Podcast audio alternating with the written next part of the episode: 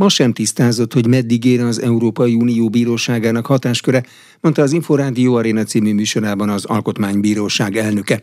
Súlyog Tamás szerint nincs tételes lista arról, hogy az uniós szerv milyen esetekben léphet fel a tagállami alkotmányokkal szemben. El tudnám magyarázni, hogy hol van a Nemzeti Alkotmánybíróságok helye az európai jogi térben? Azért érzékeny kérdés, mert államok ellen folyik jogállamisági eljárás, és úgy tűnik, hogy ezek végül egy európai jogi fórumon fognak eldőlni. Ott kell kezdjük, hogy az európai jogi tér az milyen összetételű. Itt van 27 tagállami jogrendszer, és van egy európai jog, ami egy önálló a tagállami jogtól független jogászi nyelven sui generis jogrendszer. A különbség a 27 plusz egy jogrendszer között alapvetően az, hogy a tagállami jogrendszerek ugye azok a népszuverenitáson alapuló államtól származnak, és mint ilyen jogrendszerek ugye közvetlenül a szuverenitásból levezethető jogrendszerek. Ellentétben az európai joggal, hogy az Európai Unió nem állam, viszont van egy önálló jogrendszere, ami a történelemben még soha nem fordult elő. Ez a jogrendszer azonban nem tud szuverenitásból táplálkozni, mert az Európai Uniónak nincs önálló szuverenitása, hanem neki átruházott hatáskörei vannak, tehát tulajdonképpen ezek származtatott hatáskörök szemben a, a 27 másik tagállamnak az eredeti hatásköreivel, és ez adja az európai jogi térben az alapvető különbséget. Hát van 27 egyenrangú és egymástól független jogrendszer, plusz vele ugyancsak egyenrangú egy európai jog, mint önálló jogrendszer, és valamennyi jogrendszernek a csúcsán van egy-egy fórum, egy-egy bíróság, általában alkotmánybíróság, de ahol nincs alkotmánybíróság, ott a legfelsőbb bíróságnak van egy megfelelő kamarája, és ezek a bírói fórumok önállóan értelmezik a 27 alkotmányt, és hitelesen értelmezik, mindenki másra kiterjedő hatállyal értelmezik, még az Európai Bíróság ugyancsak hitelesen és mindenkire kiterjedő hatállyal értelmezi az európai jogot.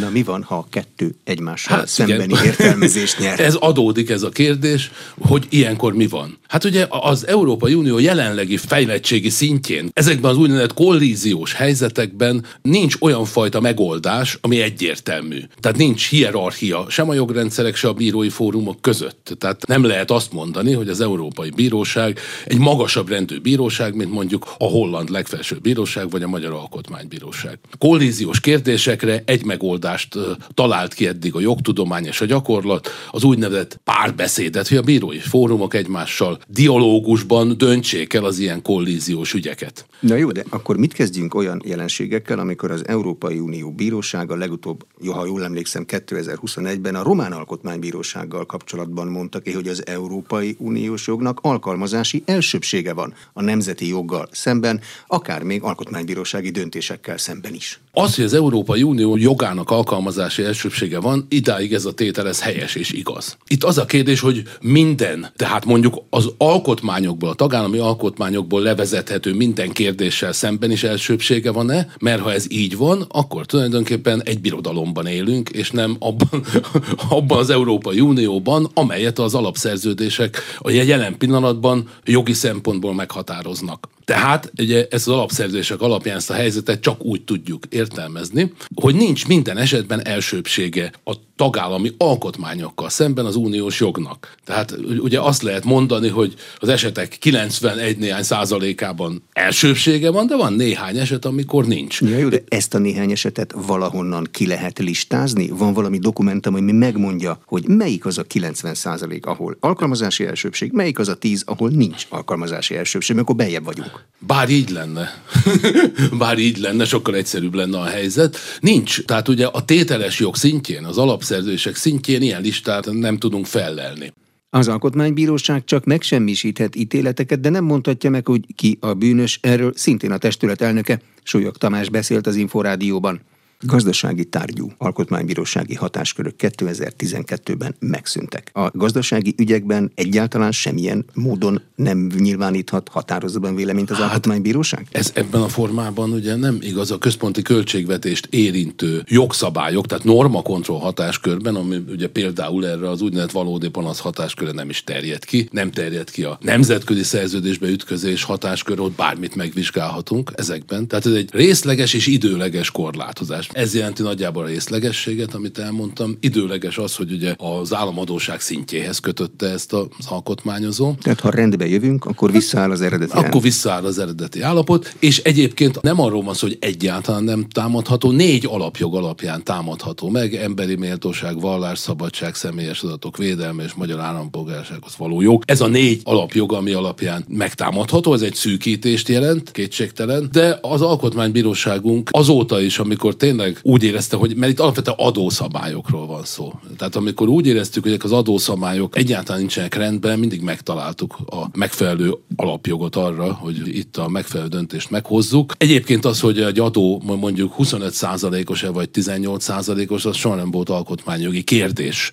Szélső esetekben lehet alkotmányjogi kérdés, hogy például a végkielégítéseket terhelő adó, ami 91 néhány százalékos volt, hogy arra azt mondta az alkotmánybíróság, hogy hát igen, az már tulajdonképpen egyfajta konfiskálás. Tehát szélső esetekben az alkotmánybíróság mindig meg tudja erre találni a módot. És ezt összevetjük azzal, hogy igen, ez itt valóban korlátozott a hatáskörünk, de emellett tulajdonképpen 2012-től mindhárom hatalmi ág felett már alkotmányos kontroll gyakorlunk, szembe a korábbi helyzettel, amikor csak a jogalkotás felett tehettük ezt. Ez a másik, ez a döntő momentum ebben. Tehát az, hogy korlátozottabb körbe vizsgálhatjuk a központi költségvetést, a szabályokat, ebben én nem látok olyan mértékű korlátozást, ami összehasonlítható lenne ezzel a hatáskör kibővítéssel, amit egyébként megkaptunk. Milyen most az alkotmánybíróság, a kúria, meg a rendes bíróságok viszonyrendszere? Ki áll a nem is tudom milyen alakzat csúcsán? Ez nem tűnik piramisnak, vagy ilyen félpiramis? Egyáltalán nem piramis, ez sem. Tehát ugye az alkotmánybíróság nem áll a bírói fórumok felett. Ugye? Tehát a bírói függetlenséget azt mi abszolút tiszteletbe kell tartsuk, amit ugye az is bizonyít, hogy mi nekünk csak egy kasszációs megsemmisítési jogunk van. Mi nem mondhatjuk ki, hogy ki a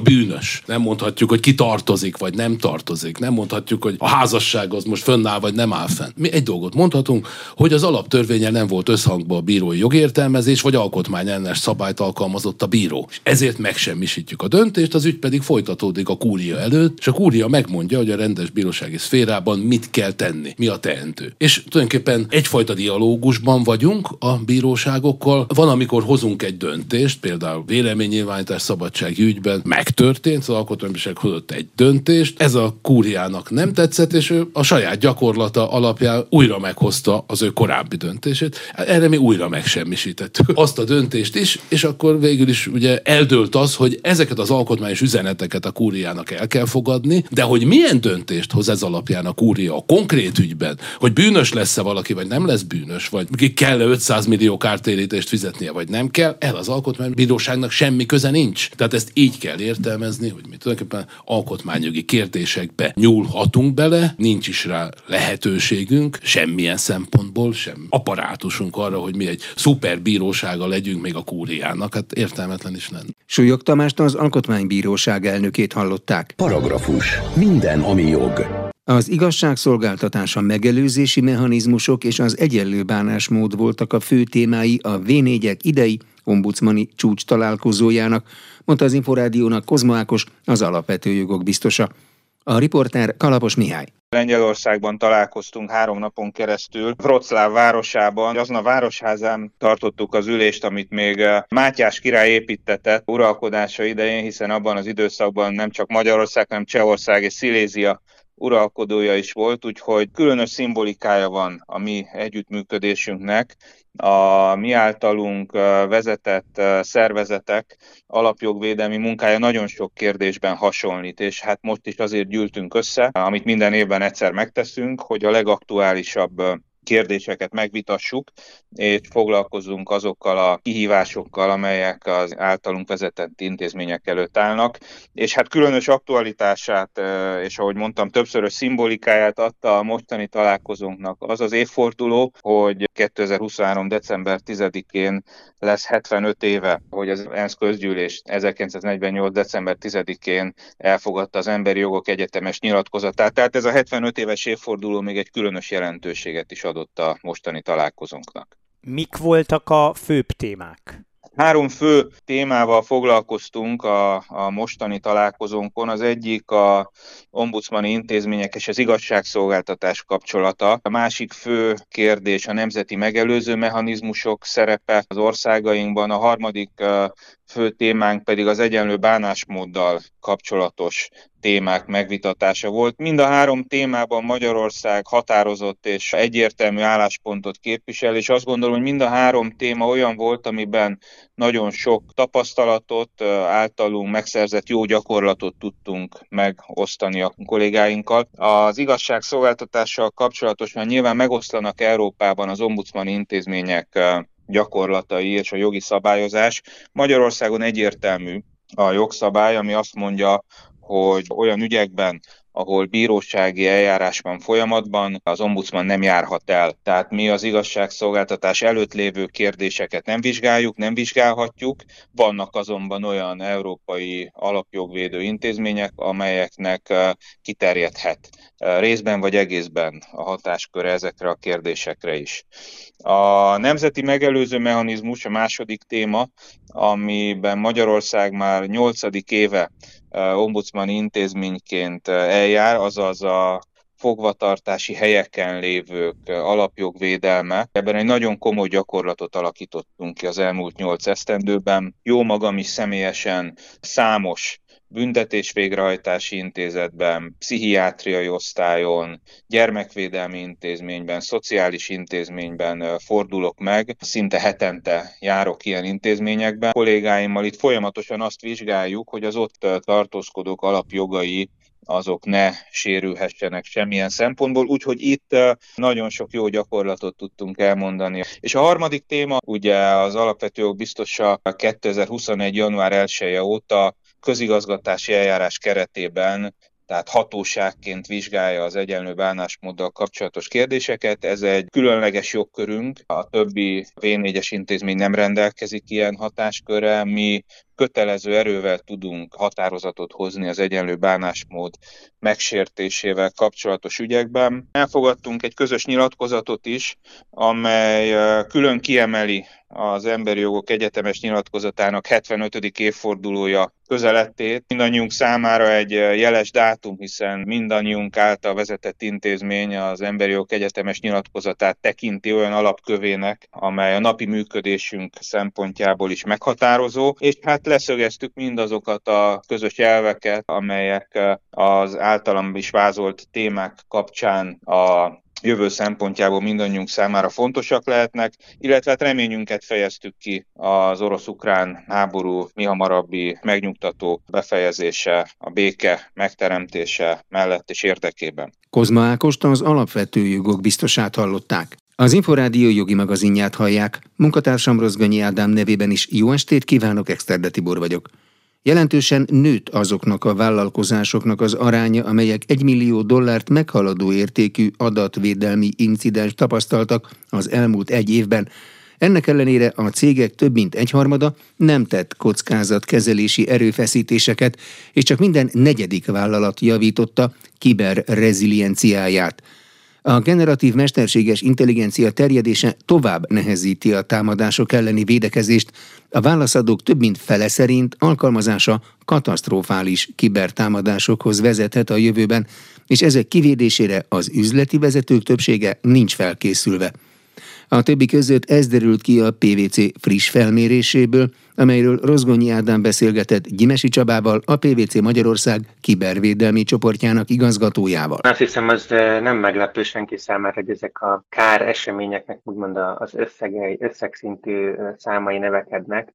Itt talán az, az a, a fontosabb mondás, hogy ez, ez egészen nagyot nőtt a tavalyi 27%-ra, most már 36%-ra, és talán azt is mondanám, hogy a, az iparági megoszlása is, is érdekesen alakult, ugyanis az átlaghoz képest az egészségügyi ágazatban ez 25%-kal magasabb lett. Itt összesen egyébként, vagy átlagosan 5,3 millió dollár volt a, a kár összege, és itt, itt többen voltak azok is, nyilván így, akik 1 millió dollár fölötti káreseményt szenvedtek el. A kérdés az, hogy milyen jellegű káresemények tulajdonképpen ezek, amelyek a támadásokból fakadnak. Maguk a, az események, amire kitérünk, itt mindenféle kibervédelmi incidenst ebbe beleértünk. Leginkább veszélyesnek tartottak egyébként a közszédelem ellentétben, akit ha most arról beszélünk, hogy milyen incidensekre gondolnánk, az például egy, egy ransomware, ugye egy zsarolóvírus, vagy egy ellátási láncon keresztüli támadás. Érdekes módon ezek a vezetők által megválaszolt kérdések alapján nem is az első helyen szerepelnek, sokkal inkább előtérbe kerül több mint másfélszer annyi válaszadó alapján a felhő használással kapcsolatos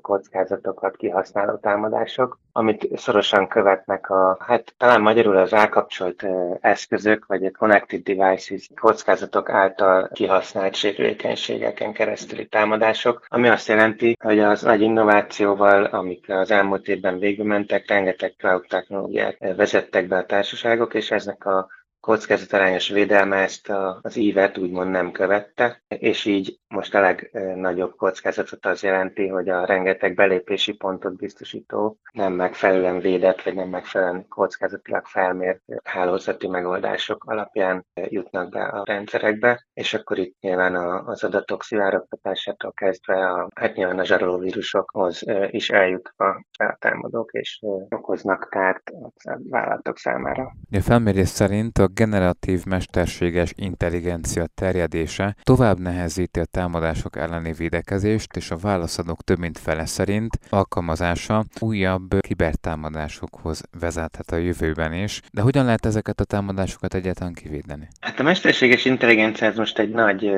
új téma minden, minden hírben és így a kiberbiztonsági témákban is, is felmerül. Én azt mondom, hogy ennek nagyon két oldala van igazából, mint minden éremnek. Valóban a, az új AI vagy új mesterséges intelligencia megoldások újabb fajta kibertámadási lehetőségeket is biztosítanak, Gondoljunk csak arra, hogy az új generatív AI, mondjuk mint a ChatGPT, de akár több ilyen megoldás is létezik, már sokkal szofisztikáltabb, akár magyar nyelvű leveleket is úgy tud megfogalmazni, vagy adatokat úgy tud felhasználni, kiaknázni, amit eddig nem nagyon, vagy nem ilyen formában láttunk. Ugyanakkor azt is el kell mondani, hogy közel 8 válaszadó 10-ből, tehát 70-80 kívánja használni a generatív AI-t, vagy mesterséget intelligenciát a következő időszakban, akár arra, hogy üzlet, új üzletágokat alakítsanak ki, vagy a produktivitást növeljék, de arra is lehet használni, hogy a, a kibertámadásokat könnyebben és jobban felismerjük, hiszen a mesterséges intelligencia abban a legjobb, hogy rengeteg mennyiségi adatból mintákat, mintázatokat ismer föl. És így az incidensek felismerésében, illetve az egyes incidensek vagy összefüggések megfogalmazásában, hogyha már a generatív AI-ról beszélünk, a felhasználók felé szintén jól használható lesz, illetve már a jól használható a mesterséges intelligencia. Mit jelent az, hogy generatív mesterséges intelligencia egyébként? Ezt lehet, hogy fontos lenne meghatározni. Hát ez egy összefoglaló fogalom, ami a, a mesterséges intelligenciák létrehozó, vagy hát ugye generáló, vagy generatív részére vonatkozik. Itt többek, leginkább ezekre a nyelvi modellek, komplex nyelvi modellekre épülő mesterséges intelligenciákra kell gondolni, ami a statisztikai adatok alapján jól össze tud rakni például egy, egy, egy mondatot. Tehát, hogyha ha például ChatGPT-t valaki kipróbálta, az azért különlegesebb, mint mondjuk egy, egy, egy, eddigi, egy eddig használt mesterséges intelligencia, mert olyan mondatokat tud összerakni egymás után következő statisztikai alapokon, amik ténylegesen értelmezhetőek, úgymond nyelvi, szintaktikai szempontból is sokkal jobban, kohézióban az a, a, a korábbi mondatokkal, és így ezekkel az összefüggésekkel jobban és pontosabb szöveget és értelmezést tud adni. Ugye a kibertámadás tulajdonképpen azért egy bűncselekmény, és hát jogi vonatkozásai vannak azért a vállalati jogászoknak sok feladatot adhatnak ezen jellegű bűncselekmények? Én úgy gondolnám, hogy jogi szempontból nyilván ez egy, ez egy hasonló bűncselekmény, mint egy mint egy mondjuk egy általános pénzügyi csalás, csak ez technológiát érint. Kifejezetten természetesen erre különböző jogállások is léteznek, amire specializált jogi segítség is szükséges lehet. Így igen, a jogászoknak is ez specializált és célzott feladatot jelent a jövőben is, és eddig is nyilvánvalóan. Nyilván ez a kihívásoknak egy bizonyos fajtái. Szerintem a mi támadás oldalról vagy jellegéből adódóan változóban van, és ezt kicsit összekapcsolnám az innovációval, hogy a kibervédelmi akcióknak is összhangban kell lennie azzal, amilyen irányba a technológiát és a, az innovációt viszi egy vállalat Az optimális szenárióban, és egyébként a válaszadóink kb. top 5%-a ebben a, ebben a térben mozog, ahol az innováció részét képezi az is, hogy a CISO, tehát egyfajta biztonsági vezető ezekbe korán re van vonva, és, és megfogalmazza azokat a követelményeket, illetve vezérli ezeket az innovatív lépéseket. Ezen vállalatok egyébként sokkal kevesebb és sokkal kisebb mennyiségű vagy összegű támadást szenvednek el. Még az összes szervezetben ugye beszéltünk, hogy egy millió dollár felett kb. 36%-uk élt át kibertámadást, addig azok, akik ezt stratégiai szinten egybe kezelik az innovációval, ott csak 29%. Őket hívjuk egy kicsit furcsán talán a digitális bizalom letéteményességének. Az fontos egyébként, hogy legyen bizalom, és ahogy fogalmazott, digitális bizalom? Én úgy gondolom, hogy mindenképpen, és ugye ha azt, azt veszük, hogy a, amikor a innovációról, a digitális forradalomról beszélünk, akkor azt mondjuk, hogy minden digitális irányba megy, digitalizáljuk. De gyakorlatilag már magunkat is digitális világban élünk. Mindezek ellenére, és ugye ehhez ugye fontos lenne az, hogy a bizalom is meg legyen szám a felhasználók és a, és a cégek, illetve cégek és cégek között, üzleti partnerek között. Azt látjuk viszont, hogy a digitális technológiát a vállalatok a legfontosabb kockázataik közé sorolták, sőt ez volt az első legfontosabb kockázat és prioritás a, a jövőre nézve. Tehát, ha úgy veszük az első kettő, mert az első a digitális és technológiai kockázatok feltérképezése, a második a kibervédelmi kockázatok elleni védekezés, és csak ezután jönnek a makroekonomiai hullámzások, a, illetve hát a világ makroekonomiai változásai, mint kockázat egy cég működésére nézve. Ezért a bizalom szerintem kiemelten fontos. És itt amit még kihoztott a, a felmérésünk, az, hogy igazából a vezetők több mint 40%-a, és ez, ez önbevallás, nem érti igazán a feltörekvő technológiákkal járó kockázatokat. Ilyenek például a virtuális környezetek használata, ami, ami szintén egy, egy,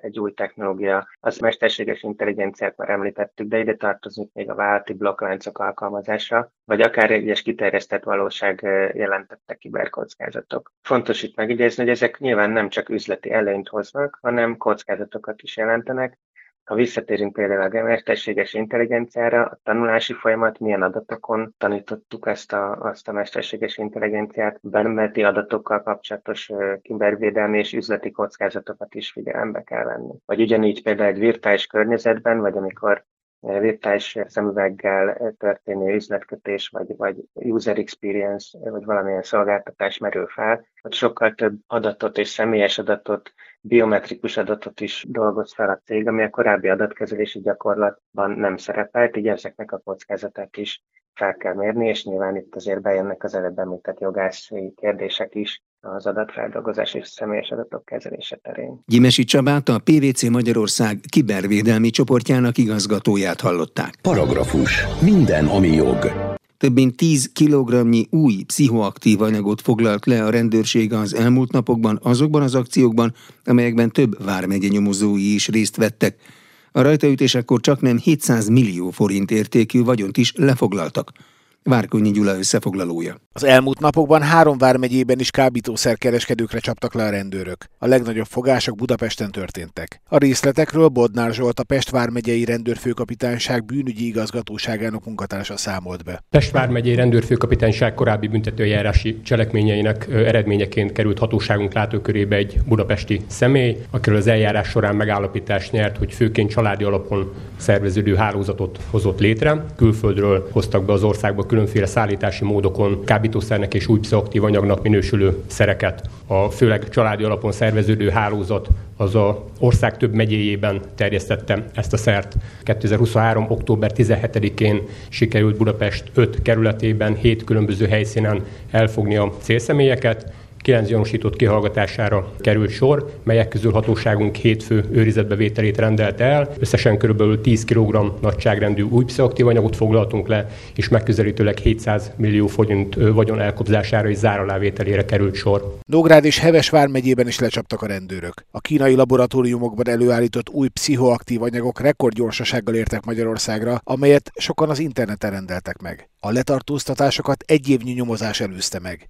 Fülöpné Csákó Ibolyát, az Országos Rendőrfőkapitányság bűnügyi főosztályának kiemelt főreferensét hallják. Külön-külön eljárásokról beszélünk ebben a három vármegyében, de mindemellett szinte napi kapcsolatban voltak és valós idejű információkat adtak át egymásnak ahhoz, hogy tényleg be tudjanak számolni erről a jelentős sikerről. A jövőben is tervezünk ilyen koordinált együttműködést. A rendőrségnek a célja az, hogy minél több kábítószert foglaljon le, minél kevesebb kábítószer jusson, vagy új pszichoaktív anyag jusson az illegális forgalomba, de az is célunk egyébként, hogy a vagyont is lefoglaljuk, tehát a dealer munkáját ellehetetlenítsük, miután kiszabadul a börtönből. Ezt a több mint 10 kg kristályt, amit most kollégáink lefoglaltak, ez már biztos, hogy senki nem fogja megenni, ettől senki nem fog betépni, és ettől senki sem fog meghalni. Az ügyek között vannak összefüggések, ezért is tudtak együttműködni a vármegyék rendőrei, de bővebb tájékoztatást egyelőre nem kívántak adni.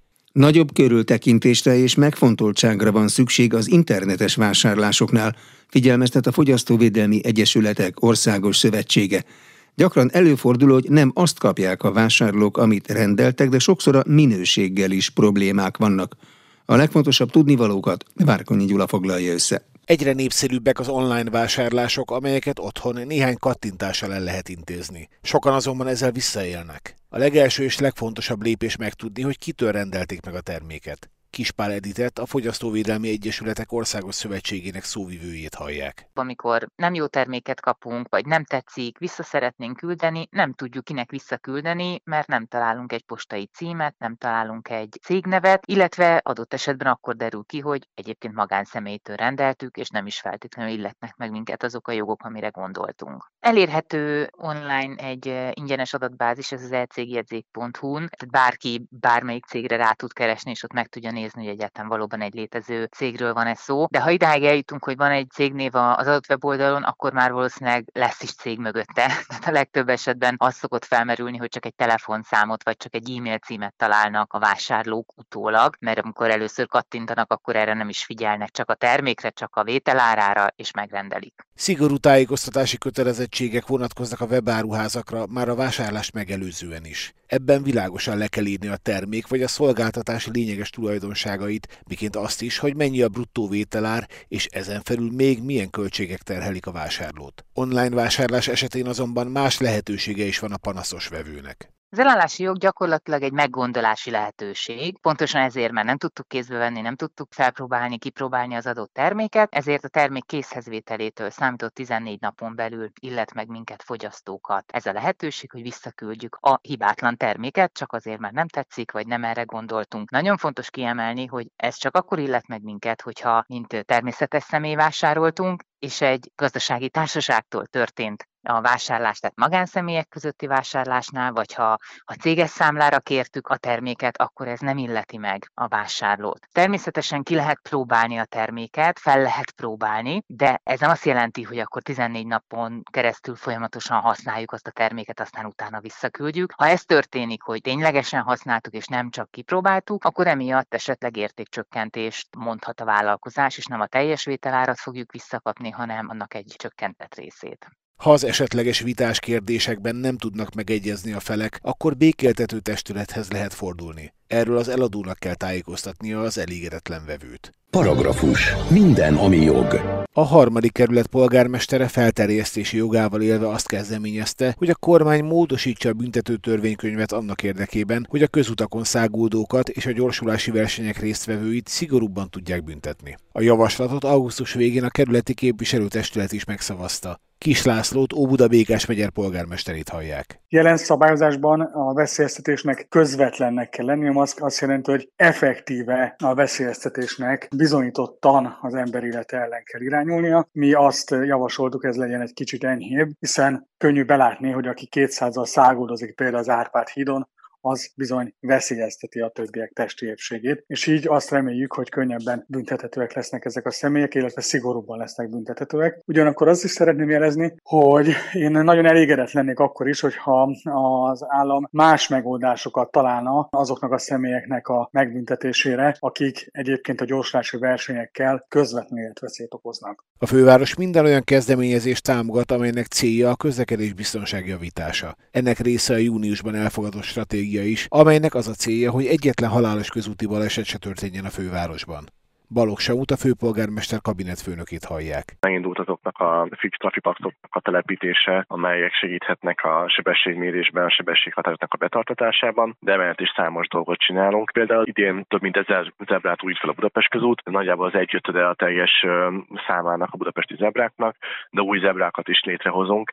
Például a nyugati téren hamarosan elkészülnek azok a zebrák, amivel már akadálymentesen a felszínen hát lehet kelni a, a téren, és emellett pedig a BKK most pont szeptember 1-én egy suli zóna programot indított, hogy az iskoláknak a közelében a gyerekek biztonságosan érkezhessenek meg. Ezek mind azt szolgálják, hogy biztonságosan lehessen közlekedni, és hogy minél több ember életet megóvjunk. Szeptember 1-től jelentősen nőttek a gyorshajtás büntetési tételei, de az építési és közlekedési minisztériumban további szigorításokra is készülnek. Erről még augusztus elején beszélt Lázár János szakminiszter a Rádió Hét egyik műsorában. Egy nagy kresszfelülvizsgálatra készülünk ősszel, társadalmi egyeztetéseket fogunk kezdeni, és mindent meg fogunk beszélni. Minden javaslatot mérlegelni fogunk, minden nemzetközi példát megvizsgálunk, és így fogunk majd a kormány elé menni, illetve minden szervezettel egyeztetni fogunk, és meg fogjuk őket hallgatni. Az építési és közlekedési miniszter azt sem zárta ki, hogy szigorodhatnak a jogosítvány megszerzésének szabályai.